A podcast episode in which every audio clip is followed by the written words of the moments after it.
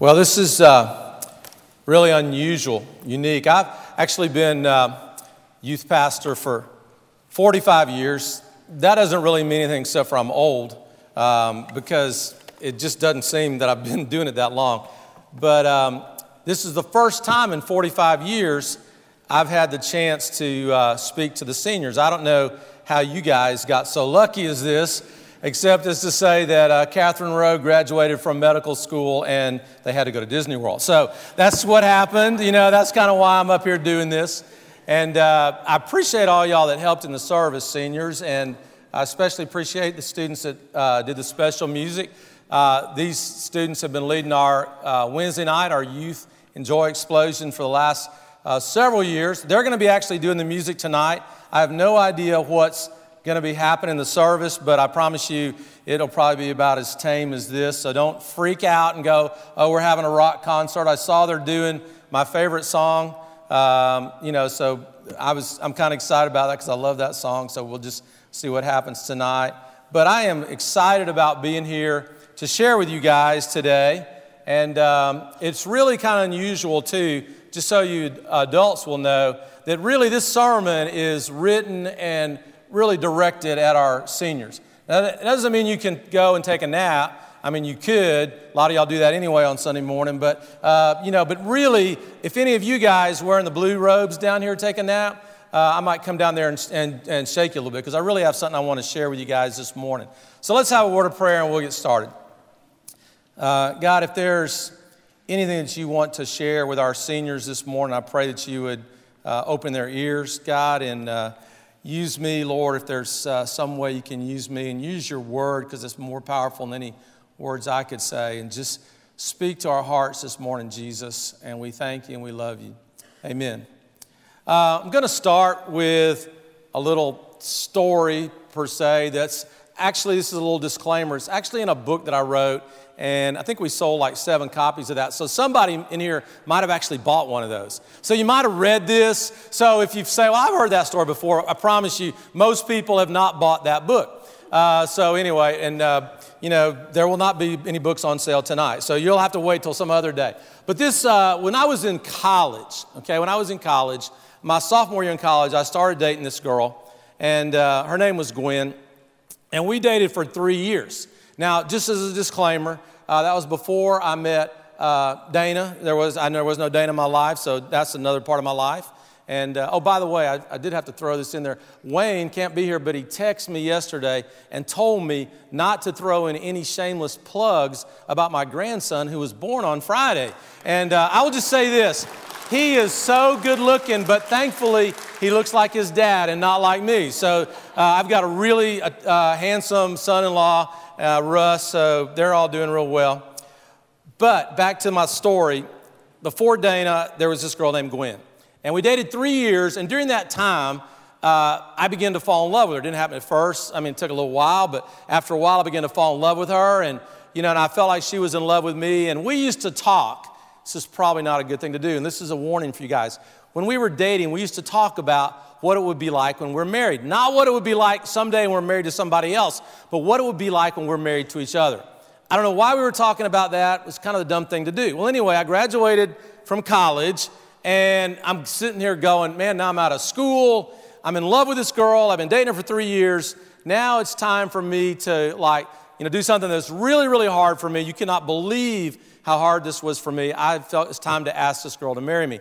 So I had a couple of times I was going to do it, and I kind of chickened out. And finally, finally, the day came. I said, "Man, this is going to happen today." So we went out to eat, and then I took her back to her house, and I, we walked her up at the door. And, and right before she went in, I said, "Gwen, there's something I gotta I gotta tell you. I gotta ask you, whatever." So then I told her that I loved her, which I'd never said that to her, although we talked about being married. I said, "I love you, and I want to ask you to be my wife." And she kind of looked at me like she didn't really know what the question was, you know, and that's not a good sign. And so I'm going, okay. And she goes, uh, I mean, I didn't say okay, I'm just sitting there, and she, then she says, I don't know. Now, let me tell you guys something, girls especially. If a guy asks you to marry him, you can say yes or you can say no. Okay? A matter of fact, a lot of y'all should say no. Don't just say yes just because the guy asked you. That would be a dumb thing to do.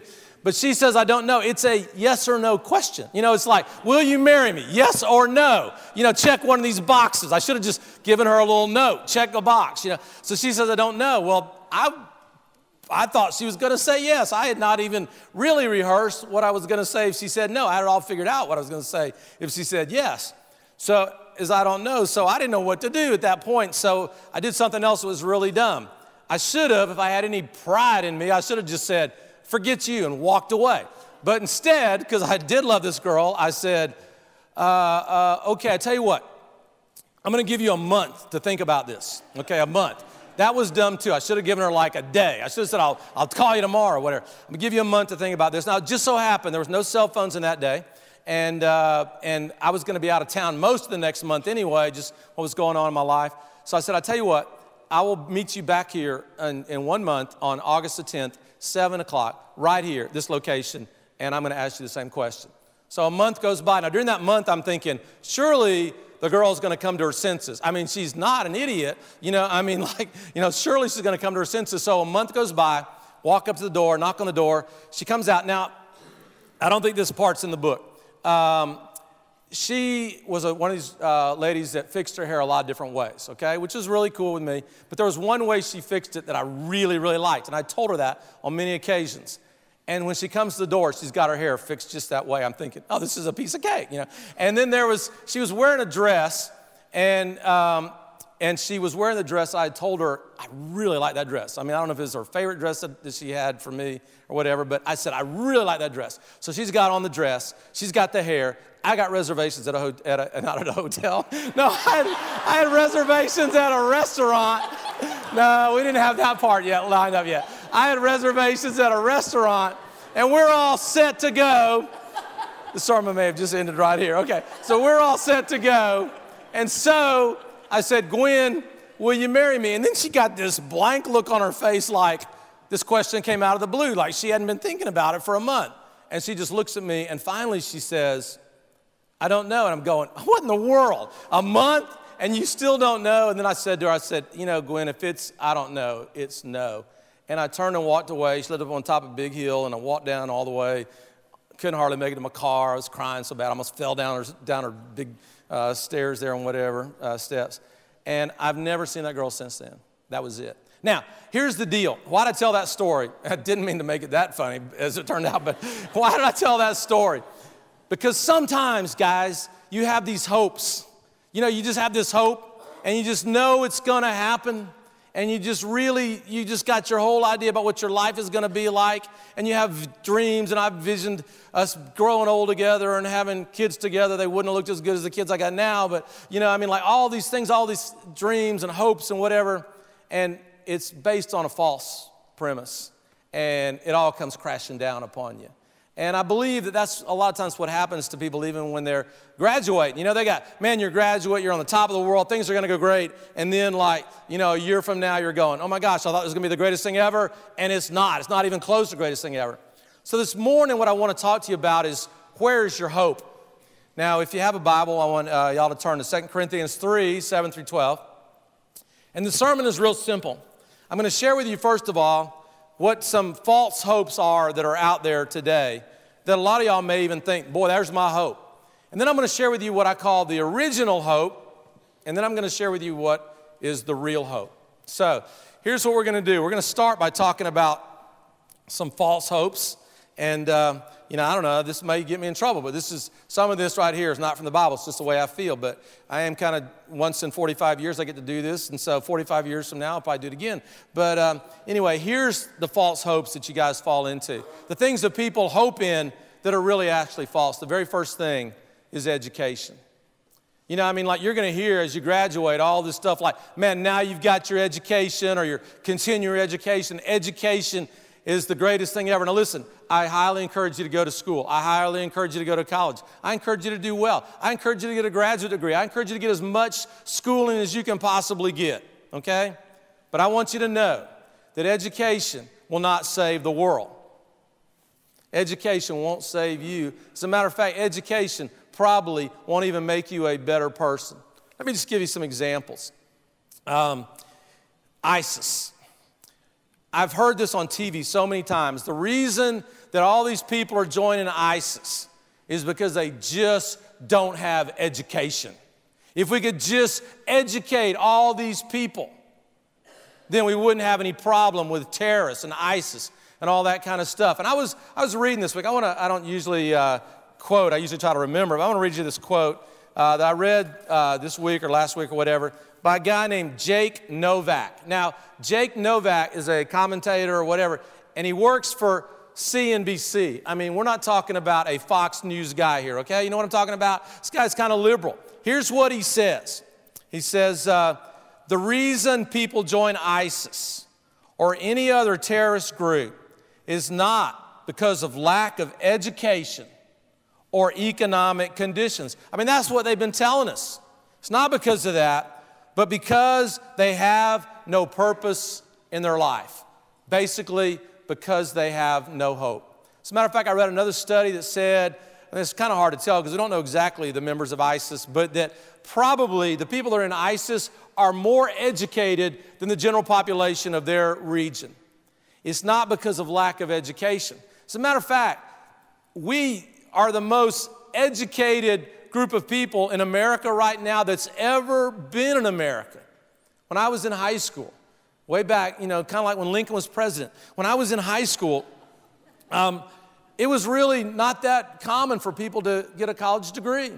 A lot of people just got graduated and they went to work or they went in the service or whatever. And, and you know, a lot of people went to college, but it was like a college degree. That was like, man, that almost was like your ticket to everything good. If you get a college degree, you're going to get everything good. Today, y'all, we've got more college graduates in this country than in the history of this country. Now, do we really think that our country is better off now with all these college graduates? Is it really better off? I would submit to you that in a lot of ways, our country is not better off. That all this education has not really saved us or even made us a better country. I read this the other day. It's kind of sad. You don't hear much about this, but there's a overdose to prescription pain medication, things like uh, Vicodin and, and, uh, and stuff like that. There's an overdose to that once every 19 minutes in our country. That's epidemic, y'all.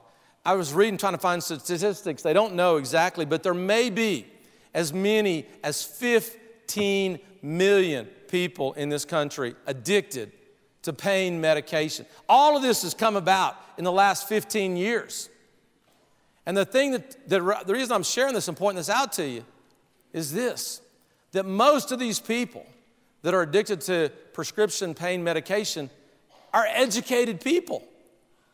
It's not like, it's, this is not the kid that drops out of high school and smokes a little marijuana, you know, living in his apartment somewhere and doesn't go to work or whatever. These are people that are functioning people that go to work on a regular basis and yet they're addicted to prescription pain medication. That to me says education is not the answer. So, the first thing that we do have a tendency, and again, you know, you guys are graduating, but don't put your hope in education because it will not save you. It will not save the world, and it's not going to probably make you a better person. The second thing that we have a tendency to put our hope into, boy, I can really get in trouble for saying this, but like I said, 45 years, I've got a lot to say, okay, uh, is government. When I was in college, I did something that I would encourage you guys not to do. I majored in political science. I mean, really, I wouldn't, I wouldn't wish that on y'all. But I majored in political science when I was in college, and we had a course in college. It was called The Evils of Communism. That was actually a course in my college. I think today you wouldn't find that, co- that course on most college campuses. You might find a course, The Evils of Capitalism, today. But we had a course, The Evil of Communism, and I can remember studying, reading this stuff. I didn't really know much about communism until I took this class. And when I got finished studying it, I came to this conclusion. I said, here, this, at least in my mind, I said, here's the difference between communism and capitalism or communism and democracy. The communist form of, of government wants to control every aspect of your life. They want to control where you work, they want to control how much money you make, they want to control your health care, they want to control your, your means of transportation. They want to control every single area of your life. They're, they come to you and they say, We will give you security in, in exchange for your freedom. Now, when I studied that, I said, man, I'm so glad I don't live in that kind of a country. But I think a lot of the guys that I went to college with that studied that said, man, that's a great idea. Because I'll just be honest with you, I'm not talking about Republican, Democrat, or whatever. That's not what I'm talking about. But I honestly think that we have surrendered more and more of our freedom in order to get more and more security from the government. And there's a lot of people, there's a lot of people, they believe the government will take care of us. I mean, good night, y'all. Over half the people in this country are getting free stuff from the government. I mean, that's just the reality. So, I mean, I don't guess it's free. Somebody pays for it or else we run up some more debt. But I mean, it's like the people are becoming dependent on the government. And here's the thing the government will not save you. I don't care what the politicians tell you, the government's not going to save you. The government's not going to save the world, and it's probably not even going to make you a better person. It's a false hope. There's another false hope, and that's called self, or just the false hope of looking at our own, our own self, our own ability.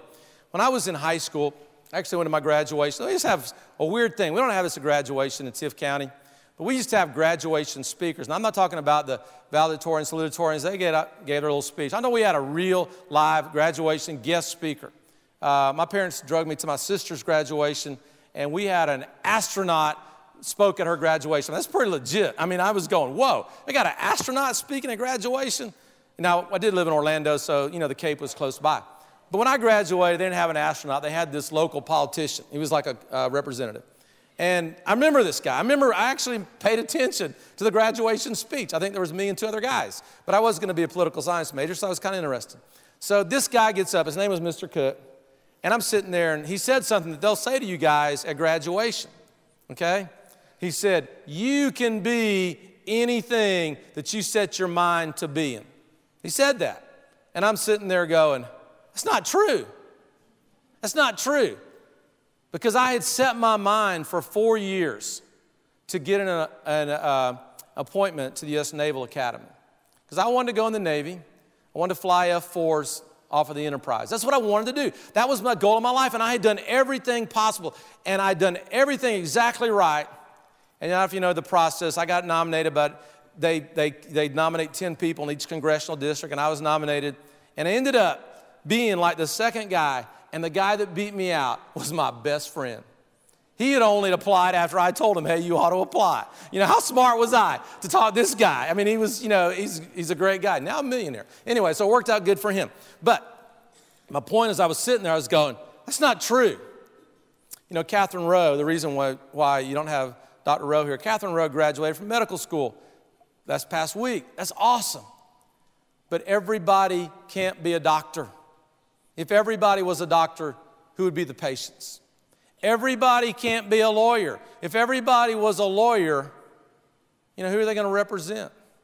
Everybody can't play for Georgia or Florida or Alabama. They only give out 25 of those scholarships per year. Everybody can't do anything they want to. Everybody can't be president. Only one guy can be president. There are probably, at graduation this year, there are probably 10,000 students. Maybe some of y'all sitting out there going, man, one day I'm going to be president. About 9,999, and that's not going to happen to. It's okay to have dreams. It's okay to pursue your dreams as far as you can and to do to put everything into it. But I want to tell you, ultimately, ultimately, your set, yourself, your ability, your skills, whatever it is that you have, it can't save you. It can't save the world. And it certainly, more than likely, is not going to really make you that much better of a person. So try and do the things that, that you feel like you want to do and that you feel like God's leading you to do. But realize that your hope, your hope is not in, in yourself. Your hope is not in your education. Your hope is not in the government. So now I want us to look, we're actually going to look at the Bible. I want us to look at where our hope comes from. I want you guys to look at 2 Corinthians chapter 3. This is an awesome passage. 2 Corinthians chapter 3, starting in verse 7. Here's what he says.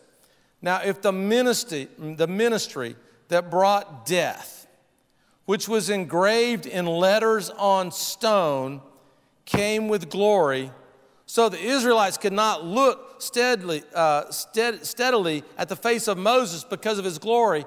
Transitory though it was, will not the ministry of the Spirit be even more glorious. If the ministry that brought condemnation was glorious, how much more glorious is the ministry that brings righteousness? For what was glorious has no glory now in comparison with the surpassing glory. And if what was transitory came with glory, how much greater is the glory of that which lasts? Now, what's he saying? Let me try to break this down for you guys and try to make it in, in language that a high school student can understand. There was an original, there was an original plan, a hope. And that original hope says it's, it's written on stone, words written on stone. What's he talking about? He's talking about the Ten Commandments. And what he's saying is the Ten Commandments, and by the way, there's more than just 10. If you know the Old Testament, there's like 960 or something. I don't know the exact number. But there's like hundreds and hundreds of laws and commandments. He says those original, those original commands, they came with glory. In other words, the original hope was good. It came with glory. Why is that? Why did they come with glory? Because those commands reveal to us the nature of God. So what we have is we have all these people that have all their hope built up in things other than God, okay? Than self, you know, their, their education, maybe their, if they, their job, whatever it was, all these things, maybe their wealth, all these different things that were built up in. And then he says, hey, then along comes this command that really says, hey, it's not about all that stuff, it's about God. So that was awesome because it showed people what God was like. But there's a key here. Here's the key it says that this original thing was transitory. Now, what does transitory mean? Well, that word in the Greek, what it really means is useless, useless. He's saying all of this stuff, all these commands, all of this stuff that the Jews were doing is useless in that it cannot save them. Now, let me, let me kind of translate this into what's going on today. You see, there's a tendency for you guys to think, well, okay, Bill, I agree with you. You know, education, okay, I'm going to get that, but that's not going to save me. Uh, you know, government, well, I'm not going to depend on that. That's not going to save me. My own skills is not going to save me. But I know what I'm going to do, man. And, and you think this is what I want you to do, and it's not. I say, I'm going to I'm going to follow, and it's not really the law of the Old Testament because we don't know what the law of the Old Testament is anymore. But there's a law today. It says this I'm going to be involved in church.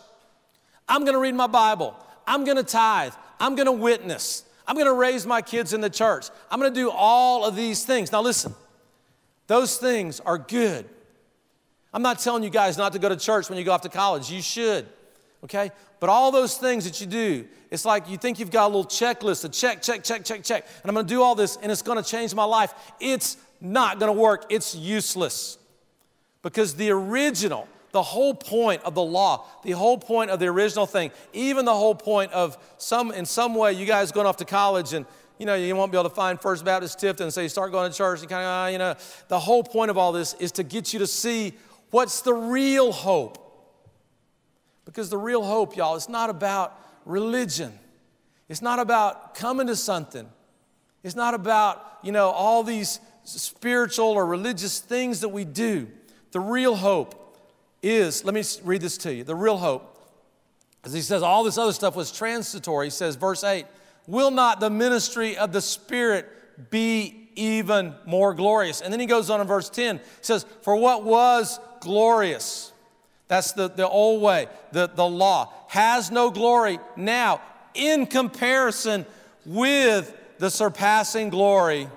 And then in verse 11, the glory of that which lasts. And what is he talking about? The ministry of the Spirit, a glory that lasts. Here's what he's talking about. He's talking about a relation, and I could read John further in the passage where he relates to Spirit and Jesus, whatever, but it's a relationship with Jesus Christ. That is what the real hope is, y'all. The real hope is not that you go to church. I mean, your parents are going to go, hey, did you go to church? That's good when you, when you go off. It's not in that, it's in Jesus Christ. That's the real hope is in Jesus. And why is Jesus the real hope? Well, what does the word hope mean?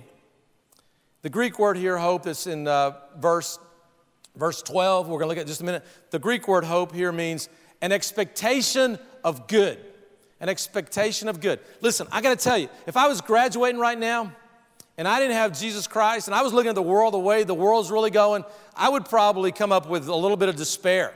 I'd be going, man, if I go to college and graduate, I wonder if I'll even have a job when I get out, you know? And if I looked at some other things, I'd be going, man, what in the world is going to happen in this country? There would be a lot of despair in my life.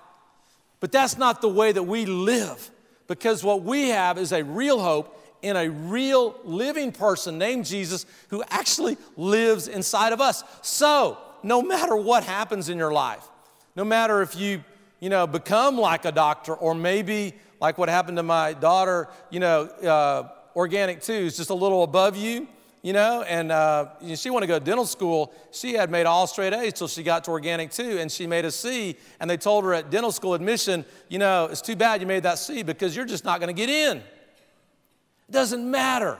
That's not where her hope, her hope is not in some career or in some education. The hope is in Jesus because He lives inside of you. And because He lives inside of us, we know no matter what happens, He's with us. And it says here that this hope is, this is something, this glory lasts. It lasts beyond this lifetime, it lasts into eternity.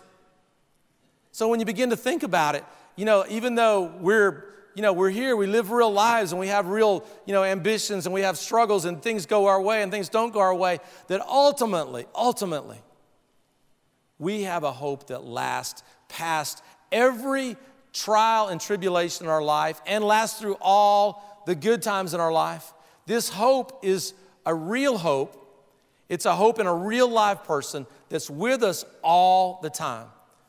So, what's the conclusion of all this? What does all this mean? Because this is what I really want to get to you guys, okay? This is kind of all build up to this. So, if you've been like looking at your phone or whatever, stop right now, okay?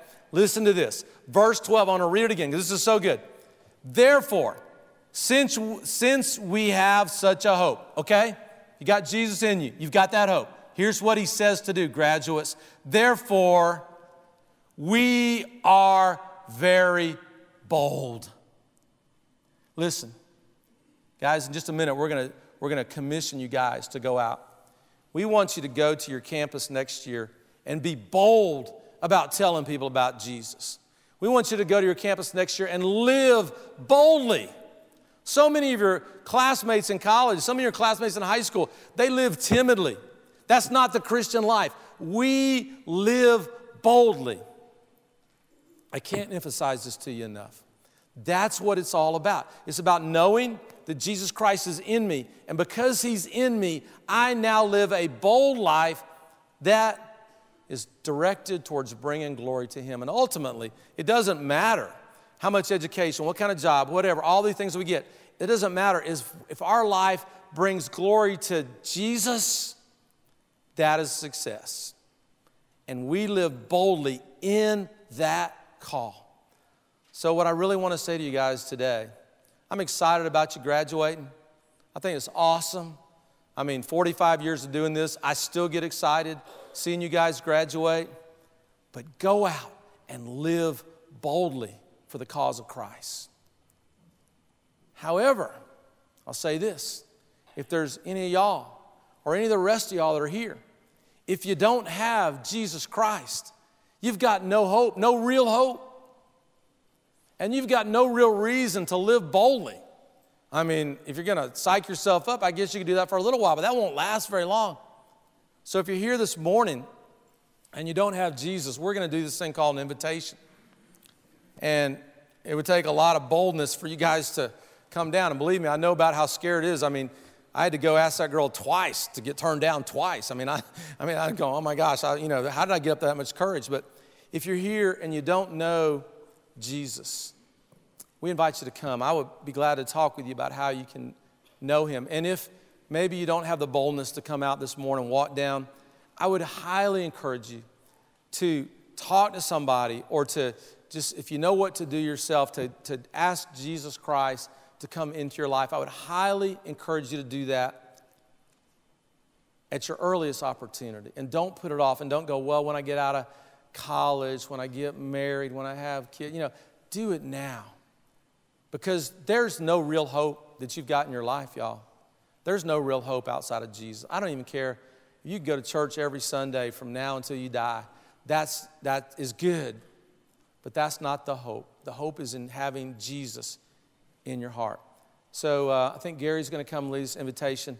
I'll be down at the front. If any of y'all want to respond to this, to come down, I'd be glad to share with you about Jesus Christ. If you want to become a part of our church, we still do that too. And then following that, we're going to commission these young men and these young women. So uh, Gary's going to have us. Y'all go ahead and uh, stand up and we'll have the invitation.